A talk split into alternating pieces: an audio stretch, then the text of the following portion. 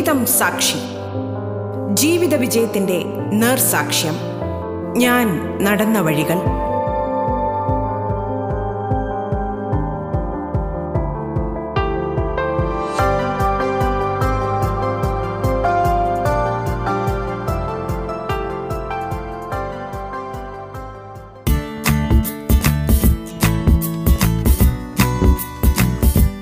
നമസ്കാരം പ്രിയ ശ്രോതാക്കളെ. ജീവിതം സാക്ഷിയിലേക്ക് സ്വാഗതം.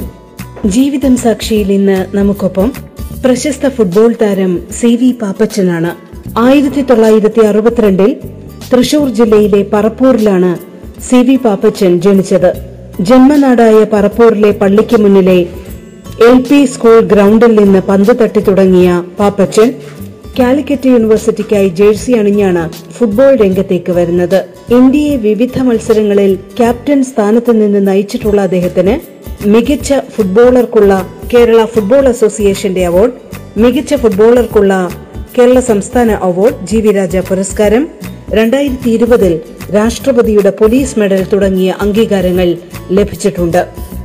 സ്വാഗതം ജീവിതം സാക്ഷിയിലേക്ക്.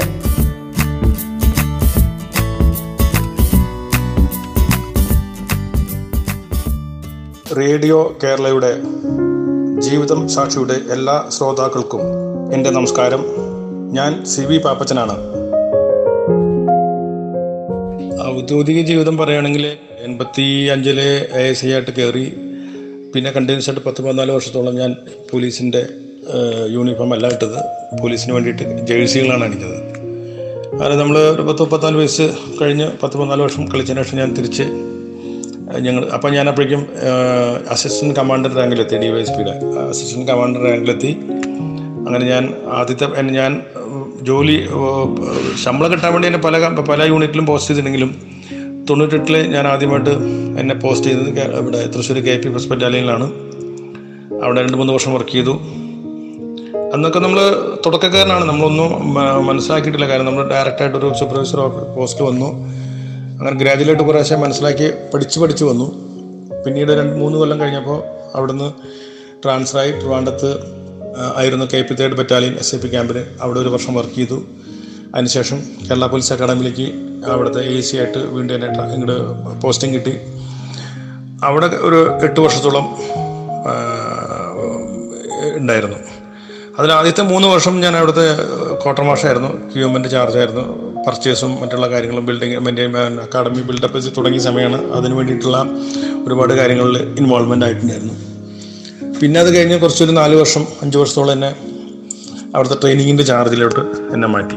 അങ്ങനെ അവിടെ ഇരുന്ന് പഠിച്ച് അങ്ങനെ ട്രെയിനിങ്ങിനെ കുറിച്ച് ഒരുപാട് കാര്യങ്ങൾ മനസ്സിലാക്കാനും ഒരുപാട് കാര്യങ്ങൾ നമുക്ക് നിന്ന് മനസ്സിലാക്കാൻ കഴിഞ്ഞു. പിന്നെ പ്രൊമോഷനായിട്ടും ഞാൻ ഡെപ്യൂട്ടി കമാൻഡന്റായി ഇന്ത്യ റിസർവ് ബറ്റാലിയൻ. അപ്പോൾ ആ സമയത്ത് രണ്ടായിരത്തി പത്തിലൊക്കെ ഫോം ചെയ്ത് വന്നിട്ടുള്ളൂ ഇന്ത്യ റിസർവ് ബറ്റാലിയൻ ആദ്യത്തെ ബറ്റാലിയൻ. അപ്പോൾ ഡി സി ആയപ്പോൾ ഡെപ്യൂട്ടി കമാൻഡന്റ് ആയപ്പോൾ എന്നെ അവിടെ പോസ്റ്റ് ചെയ്തു. അവിടെ ഒരു പത്ത് വർഷത്തോളം അവിടെ ഉണ്ടായിരുന്നു. അവിടുന്ന് ഒരുപാട്. അങ്ങനെ ആ ടൈമിലാണ് ഇലക്ഷൻ ഡ്യൂട്ടികളൊക്കെ നമ്മുടെ പുറത്തുള്ള ഇപ്പോൾ ബീഹാർ ഒറീസ കർണാടക പഞ്ചാബ് അങ്ങനെ ഒരുപാട് സ്ഥലത്ത് നമ്മൾ ഇലക്ഷൻ ഡ്യൂട്ടിയുടെ ഭാഗമായിട്ട് പോയിട്ടുണ്ട്. പിന്നെ ഒരു ഇരുപത്തിരണ്ട് വർഷം യൂണിഫോം ഇട്ടതിൽ നമ്മൾ കണ്ണൂരും ഒരുപാട് സ്പെഷ്യൽ ഡ്യൂട്ടികൾ പിന്നെ ശബരിമല ഡ്യൂട്ടി അങ്ങനെ നമുക്ക് ലോ ആൻഡ് ഓർഡർ സിറ്റുവേഷൻ ഇല്ലാത്തതുകൊണ്ട് നമുക്ക് അതില്ല. നമുക്ക് ട്രെയിനിങ്ങും സൂപ്പർവിഷനും അതുപോലെ ഇങ്ങനെയുള്ള സ്പെഷ്യൽ ഡ്യൂട്ടികളൊക്കെ ആയിരുന്നു. കണ്ണൂരൊക്കെ ജയകൃഷ്ണ മാഷിനെ കൊലപ്പെടുത്തിയ സമയത്ത് അവിടെ ഒരു ഒരാഴ്ച സ്പെഷ്യൽ ഡ്യൂട്ടി ഉണ്ടായിരുന്നു. അതിൽ ശബരിമല ഡ്യൂട്ടി ഉണ്ടാകും ഇടയ്ക്ക് വരാറുണ്ട്. പിന്നെ പല പർച്ചേസുകൾക്കും നമ്മൾ ഇത് ചെയ്യാറുണ്ട്. അങ്ങനെ പോലീസിന്റെ അങ്ങനെ ഒരുപാട് കാര്യങ്ങൾ ചെയ്തു. അങ്ങനെ ചെയ്ത് എനിക്ക് രണ്ടായിരത്തി ഇരുപതിൽ എനിക്ക് പ്രസിഡന്റിന്റെ പോലീസ് മെഡൽ കിട്ടി. ശുദ്ധിപരമായ സേവനം പൂർത്തി ചെയ്തതിന് എനിക്ക് പോലീസ് മെഡൽ കിട്ടി. കാരണം ഫുട്ബോൾ കളിക്കുമ്പോൾ നമുക്ക് അർജുന അവാർഡ് മറ്റൊക്കെ നമുക്ക് കിട്ടും നമ്മളെ നമുക്ക് കിട്ടും. പല അവാർഡുകളും കിട്ടിയിട്ടുണ്ട്. ചിലത് കിട്ടിയിട്ടില്ല. പക്ഷേ അതിലെല്ലാം ഉപരി നമ്മൾ ഇരുപത്തിരണ്ട് വർഷം കാക്കിയിട്ട് നമുക്കൊരു അംഗീകാരം ഡിപ്പാർട്ട്മെന്റ് ഭാഗത്ത് കിട്ടി. അത് രണ്ടായിരത്തി ഇരുപതിൽ പോലീസ് മെഡൽ കിട്ടി. പ്രസിഡന്റ് പോലീസ് മെഡൽ അത് വളരെ സന്തോഷം അതാണ് നമുക്കൊരു വലിയൊരു അച്ചീവ്മെന്റ് കാരണം ഒരു പോലീസ് ഡിപ്പാർട്ട്മെന്റിൽ കയറിയ ഒരാൾക്ക് അങ്ങനെ കിട്ടുക എന്നുള്ളത് വളരെ ഭാഗ്യമാണ്. അത് നമ്മളുടെ സർവീസിന്റെ മെറിറ്റൊക്കെ നോക്കിയിട്ടാണ് അവരത് തരുന്നത് അപ്പോൾ അതുകൊണ്ട് അങ്ങനെ പോലീസിൽ അങ്ങനെ ഒരു ഇരുപത്തിരണ്ട് വർഷത്തോളം അങ്ങനെ മുപ്പത്താറ് വർഷം കംപ്ലീറ്റ് ചെയ്തു. മുപ്പത്താറ് വർഷം ഇരുപത്തെട്ട് ദിവസം ഒരു മാസം. അങ്ങനെ നമുക്ക്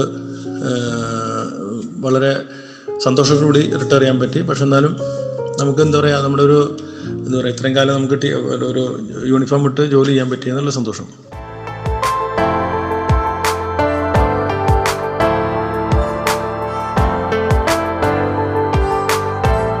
നിങ്ങൾ കേട്ടുകൊണ്ടിരിക്കുന്നത് ജീവിതം സാക്ഷി.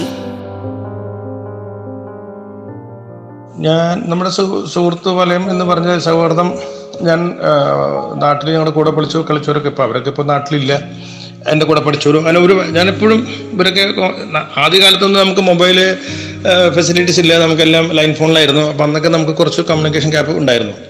അപ്പോൾ ഇന്ത്യൻ ടീമിൽ കളിക്കുന്ന സമയത്താണെങ്കിലും നമുക്കും അന്നൊന്നും വലിയ പക്ഷേ ഇപ്പം മൊബൈലൊക്കെ കഴിപ്പോൾ പലരായിട്ട് നമ്മളിപ്പോൾ വിളിച്ച് സംസാരിക്കാറുണ്ട്. കൽക്കട്ടയിൽ പല ഒന്നുണ്ട് കളിക്കാരിടയ്ക്ക് വിളിക്കാറുണ്ട്. ഗോവയിൽ നിന്ന് ബ്രൂണോ അങ്ങനെ നമ്മുടെ ഇന്ത്യൻ ടീമിൽ കളിക്കുന്ന സമയത്തുള്ള റിലേഷൻഷിപ്പ് നമുക്ക് കീപ്പ് ചെയ്യുന്നുണ്ട്. പിന്നെ നമ്മുടെ നാട്ടിൽ ഞാൻ കൂടുതൽ വർഷം കാലം ടീമിന്റെ കൂടെ ഉണ്ടായിരുന്നു തിരുവനന്തപുരത്തായിരുന്നു. അവിടെ എനിക്ക് ഒരുപാട് സുഹൃത്തുക്കളുണ്ട്. ഇപ്പൊക്കെ ഇടയ്ക്കിടയ്ക്ക് വിളിക്കും. മകളുടെ കല്യാണത്തിനൊക്കെ ഒരു അത്രയും ഒത്തിരി ഒത്തിരി പേര് എന്റെ മകളുടെ കല്യാണം പങ്കെടുക്കാനായിട്ട് ട്രിവാൻഡ്രത്തും അങ്ങനെ സുഹൃത്തുക്കളായിട്ട് ഒരുപാട് എത്തി.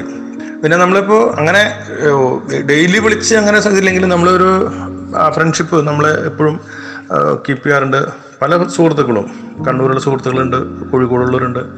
ആവശ്യങ്ങൾക്കൊക്കെ നമ്മൾ ഇടയ്ക്ക് സംസാരിക്കും. അവരൊക്കെ നമ്മൾ ഇടയ്ക്ക് കാണാറുണ്ട്. ഇടയ്ക്ക് നമ്മൾ വരുന്ന വഴിക്ക് അല്ലെങ്കിൽ അവിടെ പോകുമ്പോഴൊക്കെ മീറ്റ് ചെയ്യാറുണ്ട്. അതൊക്കെ ഒരു ശരിക്കും പറഞ്ഞാൽ ഒരു എന്റർടൈൻമെന്റ് ആണ്. നമുക്കൊരു ഭയങ്കര ഒരു സന്തോഷമാണ് നമ്മുടെ സുഹൃത്തുക്കളൊക്കെ ആയിട്ട് നമ്മൾ കുറച്ച് സമയം ചെലവഴിക്കാന്ന് പറഞ്ഞാൽ പിന്നെ കൂടുതലും ഈ മുപ്പത്താറ് കൊല്ലം നമ്മൾ പോലീസ് ഡിപ്പാർട്ട്മെന്റ് ഭാഗമായതുകൊണ്ട് നമുക്ക് അങ്ങനെ ഫ്രീ ആയിട്ട് നമുക്ക് എൻജോയ് ചെയ്യാൻ പറ്റുന്നില്ല ചെയ്തിട്ടില്ല. ഇനി ഉള്ള കാലങ്ങളിൽ നമുക്ക് കുറച്ചും കൂടി സമയമുണ്ട്. കാരണം നമുക്ക് ഇനിയിപ്പോൾ എന്താ പറയുക എപ്പോൾ വേണമെങ്കിലും നമുക്ക് പോവാം. അങ്ങനെ മുമ്പൊക്കെ എന്ന് പറഞ്ഞാൽ നമ്മുടെ ഡിപ്പാർട്ട്മെന്റ് ഭാഗമായതുകൊണ്ട് നമുക്ക് ഇന്നിപ്പോ പോകണമെന്ന് വിചാരിച്ചാൽ ഒരു വർഷം നടന്നു തരില്ല അപ്പൊ ഇപ്പൊ നമ്മൾ ഫ്രീ ആയിട്ടുണ്ട്. ഇനി അത് കുറച്ചും കൂടി നമ്മൾ ഇപ്പൊ എല്ലാവരുടെ നമ്പറൊക്കെ കുറെയൊക്കെ കളക്ട് ചെയ്യാൻ പറ്റിയിട്ടുണ്ട്. പല ഗ്രൂപ്പുകളൊക്കെ ഉണ്ട്. അപ്പൊ അതൊക്കെ നമ്മളിപ്പോഴും മെയിന്റെയിൻ ചെയ്യുന്നുണ്ട്. പറഞ്ഞ പോലെ തന്നെ യാത്രകളെ കുറിച്ച് പറയുകയാണെങ്കിൽ ഒരുപാട് യാത്രകൾ ചെയ്യാൻ സാധിച്ചിട്ടുണ്ട്. ഇപ്പം നമ്മുടെ കേരളത്തിനെ കുറിച്ച് പറയുകയാണെങ്കിൽ കേരളത്തിലെ എല്ലാ സ്ഥലത്തും എത്തി എത്തിയിട്ടുണ്ട്. കളിയുടെ ഭാഗമായിട്ടും ഡ്യൂട്ടിയുടെ ഭാഗമായിട്ടൊക്കെ എല്ലാ സ്ഥലം മിക്ക സ്ഥലത്തും എത്തിയിട്ടുണ്ട്. ഇന്ത്യയെ കുറിച്ച് പറയുകയാണെങ്കിൽ ഇന്ത്യയിലാണെങ്കിൽ ജമ്മു കാശ്മീർ വെച്ച് മിക്ക സ്ഥലത്തും ഇതുപോലെ കളിയുടെ ഭാഗമായിട്ടും പിന്നെ ഇലക്ഷന്റെ ഭാഗമായിട്ടും ഡ്യൂട്ടിയുടെ ഭാഗമായിട്ടൊക്കെ ചില എത്തി. അതുപോലെ വിദേശ രാജ്യങ്ങളിലും കളിക്കാനായിട്ടും ഒരുപാട് സ്ഥലത്ത് യാത്ര ചെയ്തിട്ടുണ്ട്. അപ്പോൾ ഇന്ത്യ ടീമിന്റെ കൂടെ പോകുമ്പോൾ നമ്മുടെ എല്ലാവരും കൂടിയിട്ടുള്ള ഒരു യാത്ര അത് ഫ്ലൈറ്റിലാണ്. പക്ഷേ നാട്ടിൽ ഇന്ത്യയിൽ കളിക്കാൻ പോണത് നമ്മുടെ കേരള പോലീസിന്റെ നമ്മുടെ സുഹൃത്തുക്കളായിട്ടാണ്. അതും നല്ല രസമാണ്. നമ്മൾ എന്താ പറയുക എന്താ പറയുക ഒരുമിച്ചായതുകൊണ്ട്. ഒറ്റയ്ക്കൊക്കെ യാത്ര ചെയ്യുകയാണെങ്കിൽ നമുക്ക് ശരിക്കും പറയുകയാണെങ്കിൽ ഭയങ്കര ബോറടിക്കും ഒരു മൂന്ന് ദിവസം യാത്ര നാല് ദിവസം യാത്രയൊക്കെ അത് വളരെ ഇപ്പോൾ ഇലക്ഷൻ ഡ്യൂട്ടിക്കൊക്കെ പോകണമെങ്കിൽ നമ്മൾ സ്പെഷ്യൽ ട്രെയിനാണ് പോകുന്നത്. വളരെ രസം പിടിച്ചുള്ള ഒരു യാത്രയാണ്. ആ ബോഗിയിൽ നമ്മൾ മാത്രമേ ഉള്ളൂ വേറെ പബ്ലിക്കിന് ആരും പെർമിഷൻ കൊടുക്കില്ല. അപ്പം അങ്ങനെ എല്ലാ രാജ്യത്തും നമുക്ക് ഇന്ത്യയ്ക്ക് പുറത്തായാലും വെച്ചാൽ യാത്രകൾ അതിന്റെ ഭാഗമായിട്ട് നമ്മൾ എൻജോയ് ചെയ്തുള്ളതാണ്. കാരണം ഒരു വർഷത്തിൽ തന്നെ കൽക്കട്ടയിലെ എല്ലാ മിക്ക വർഷങ്ങളും നമ്മൾ കൽക്കട്ട കളിക്കാൻ പോകും. ഡൽഹിയിലാണെങ്കിൽ രണ്ട് പ്രാവശ്യമെങ്കിലും വർഷത്തിൽ ഇപ്പോൾ പോകാറുണ്ട്. ഏഷ്യൻ കപ്പ് ടൂറിന് കളിക്കാനായിട്ട്. ബോംബെയിൽ പോകാറുണ്ട് ബാംഗ്ലൂർ അങ്ങനെ ഒരുപാട് തമിഴ്നാട് ആന്ധ്രയിലൊക്കെ ഒക്കെ നമ്മുടെ കളിയുടെ ഭാഗമായിട്ടാണ്. അവസാനം കളി നിർത്തിയതിന് ശേഷം പിന്നെ പോയതൊക്കെ ഇലക്ഷൻ ഡ്യൂട്ടിക്ക് വേണ്ടിയിട്ടും പിന്നെ പല ഡോഗിന്റെ പർച്ചേസ് ആക്കിയിട്ട് നമ്മൾ പിന്നെ യാത്ര തന്നെയാണ്.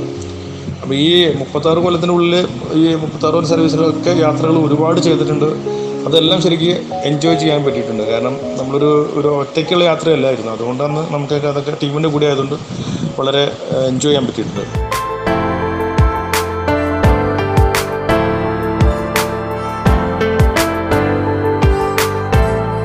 ജീവിതം സാക്ഷിയിൽ ഇടവേള.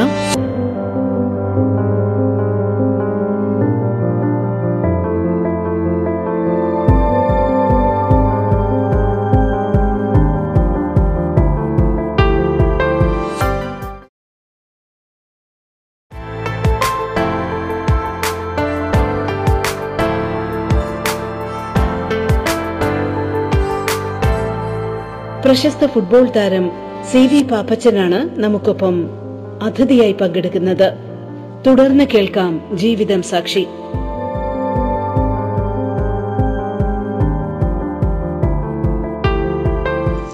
എനിക്ക് അന്ന് മേളത്തിനോടൊക്കെ താല്പര്യമായിരുന്നു. പൂരം കാണാൻ പോലും അങ്ങനെ ഒരു വലിയൊരു പെരുന്നാളുകൾ പോകണമെങ്കിൽ ബാൻഡ് സെറ്റ് കേൾക്കലും അതൊരു വലിയൊരു ഹരായിരുന്നു.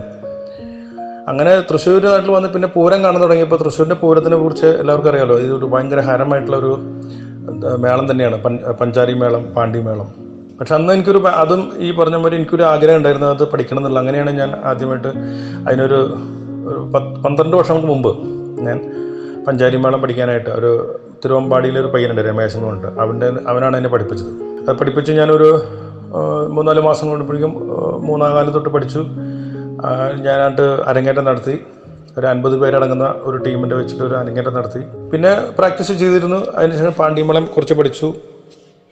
പിന്നെ അങ്ങനെ അത് വലിയ ഇൻട്രസ്റ്റിംഗ് ആയിരുന്നു. പക്ഷേ ഈ ഡിപ്പാർട്ട്മെന്റ് ഭാഗമായതുകൊണ്ട് നമുക്ക് ഒരു ക്ലാസ് തുടങ്ങി. കുറച്ച് കഴിയുമ്പോഴേക്കും നമുക്ക് ഡ്യൂട്ടി അല്ലെങ്കിൽ എന്തെങ്കിലും ആവശ്യമായിട്ട് നമ്മൾ അത് ഡിസ്കണ്ടിന്യൂ ആയിപ്പോവും അങ്ങനെ അത് കുറച്ച് കാലം നിർത്തിവെച്ചു.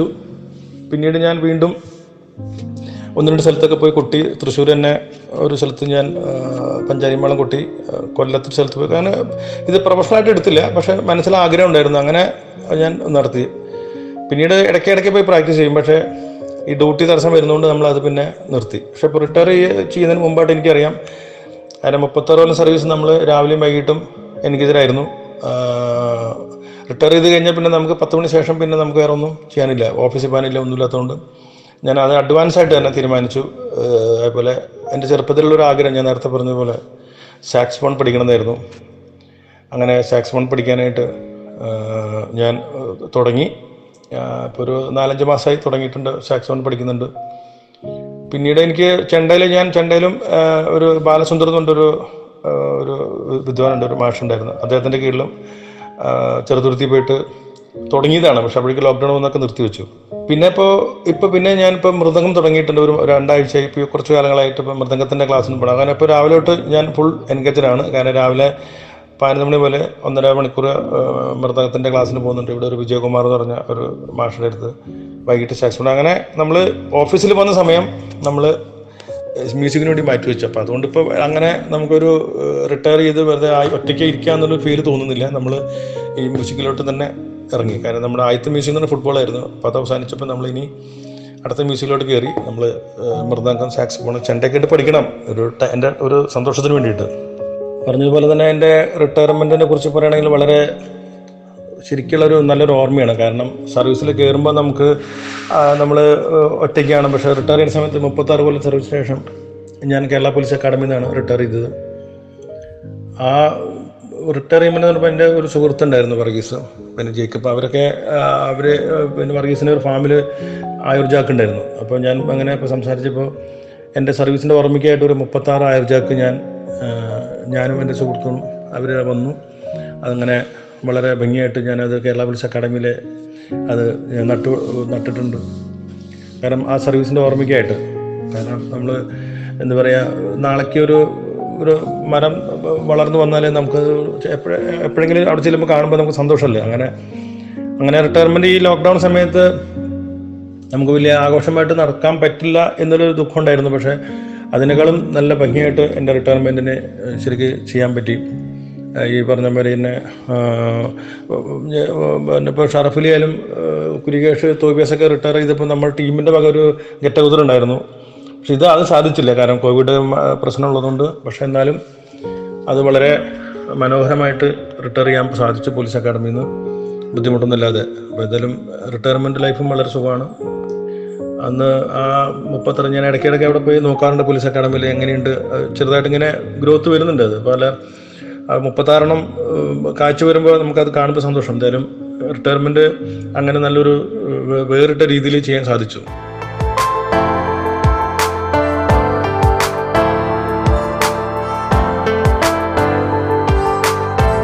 നിങ്ങൾ കേട്ടുകൊണ്ടിരിക്കുന്നത് ജീവിതം സാക്ഷി. എന്റെ ഫാമിലിയെ കുറിച്ച് പറയുകയാണെങ്കിൽ തൊണ്ണൂറിലായിരുന്നു എന്റെ മാരേജ്. വൈഫിന്റെ പേര് ബീന. ഇപ്പോൾ ടീച്ചറായിട്ട് വർക്ക് ചെയ്യുന്നു ഗവൺമെന്റ് സ്കൂളിൽ. എനിക്കൊരു മകളാണുള്ളത് പിങ്കി പാപ്പച്ചൻ. അവൾ മാരേജ് കഴിഞ്ഞു. അവൾ M Tech B Tech Thrissur പഠിച്ചു. എം ടെക് രാജഗിരിയിൽ അങ്ങനെ അവൾ മാരേജ് കഴിഞ്ഞു. അവൾ പിങ്കി അവളിപ്പോൾ യു എസിലാണ് അമേരിക്കയിലാണ്. പയ്യന്റെ പേര് ഫ്രാൻസിസ് എന്ന ജോസ് ആൽബർട്ടാണ്. ഫ്രാൻസിസ് അവന്റെ വീട് തൃശ്ശൂരാണെങ്കിലും പഠിച്ചതൊക്കെ വിശാഖപട്ടണത്താണ്. അവൻ എം എസ് എടുത്തത് അമേരിക്കയിൽ നിന്ന് എടുത്തു. അവിടെ അമേരിക്കൻ എക്സ്പ്രസ് കമ്പനി ജോലി ചെയ്യുന്നു. മോളിപ്പോൾ അവിടെയാണ് സുഖമായിരിക്കുന്നു. വൈഫിനിപ്പോൾ ഇവിടെ രാമപുരം സ്കൂളാണ് വർക്ക് ചെയ്യുന്നത് ഗവൺമെന്റ് സ്കൂളിൽ വർക്ക് ചെയ്യുന്നു. സുഖമായിട്ടിരിക്കുന്നു. അതുപോലെ തന്നെ സ്പോർട്സ് അല്ലാതെ അന്ന് എന്റെ മനസ്സിൽ എനിക്ക് ചില അന്ന് എന്റെ പറപ്പൂര് ഒരു നല്ലൊരു ബാൻഡ് സെറ്റ് ഉണ്ടായിരുന്നു. പറപ്പൂര് എന്റെ വീടിന്റെ അടുത്തായിട്ട്. അപ്പോൾ അവരുടെ മാസത്തിൽ ഒരു പ്രാവശ്യം രണ്ട് ദിവസം അവരുടെ സെക്കൻഡ് സാറ്റർഡേ സൺഡേ ഒരു മാസത്തിൽ അവർ വന്ന് റിഹേഴ്സലൊക്കെ നടത്തും പ്രാക്ടീസൊക്കെ നടത്തും. വൈകിട്ട് ഷോപ്പുകളൊക്കെ അടച്ചു പോയതിന് ശേഷം ഒരു എട്ട് മണി ഒമ്പത് മണിയാകുമ്പോൾ അപ്പോൾ ഞാൻ എന്റെ വീട് തൊട്ടടുത്താണ്. അപ്പോൾ ഞാൻ ആഹാരം കഴിച്ചു വന്നിട്ട് അവരുടെ ഇങ്ങനെ ഇങ്ങനെ കണ്ടുകൊണ്ടിരിക്കും. ഈ ബാ അന്നും മ്യൂസിക്കിനോട് താല്പര്യമായിരുന്നു. പിന്നെ അന്ന് കാലത്ത് കുറച്ചൊക്കെ തബല വായിച്ചിരുന്നു. വല്യാണം പഠിച്ചിട്ടൊന്നുമല്ല.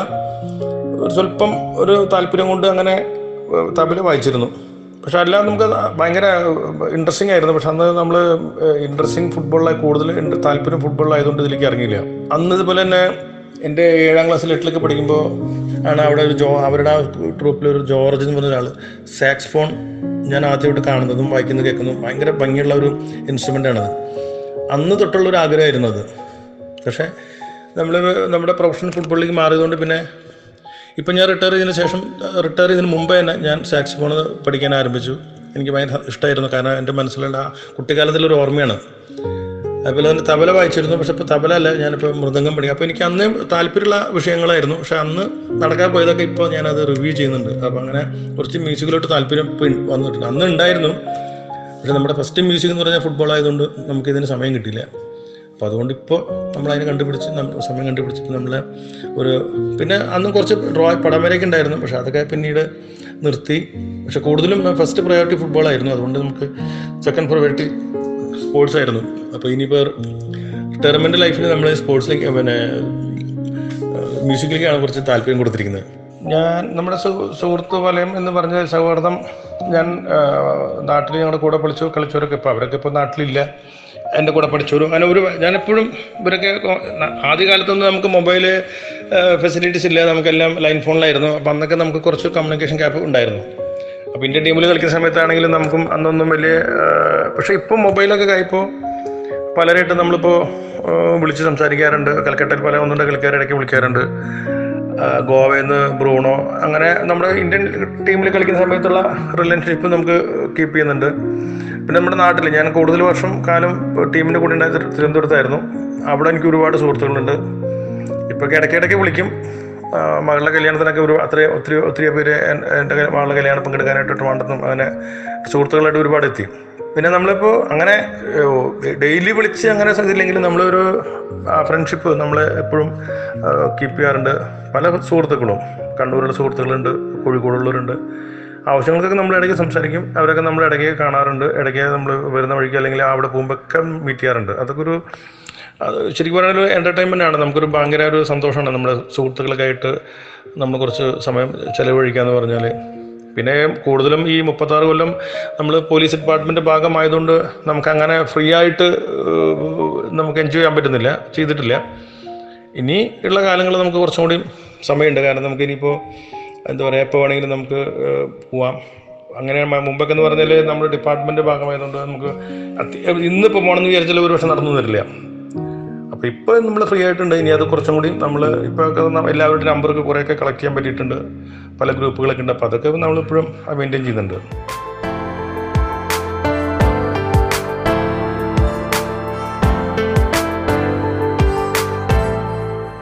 പ്രശസ്ത ഫുട്ബോൾ താരം സി വി പാപ്പച്ചനാണ് അതിഥിയായി പങ്കുചേർന്നത്. ജീവിതം സാക്ഷി പൂർണമാകുന്നു. നമസ്കാരം.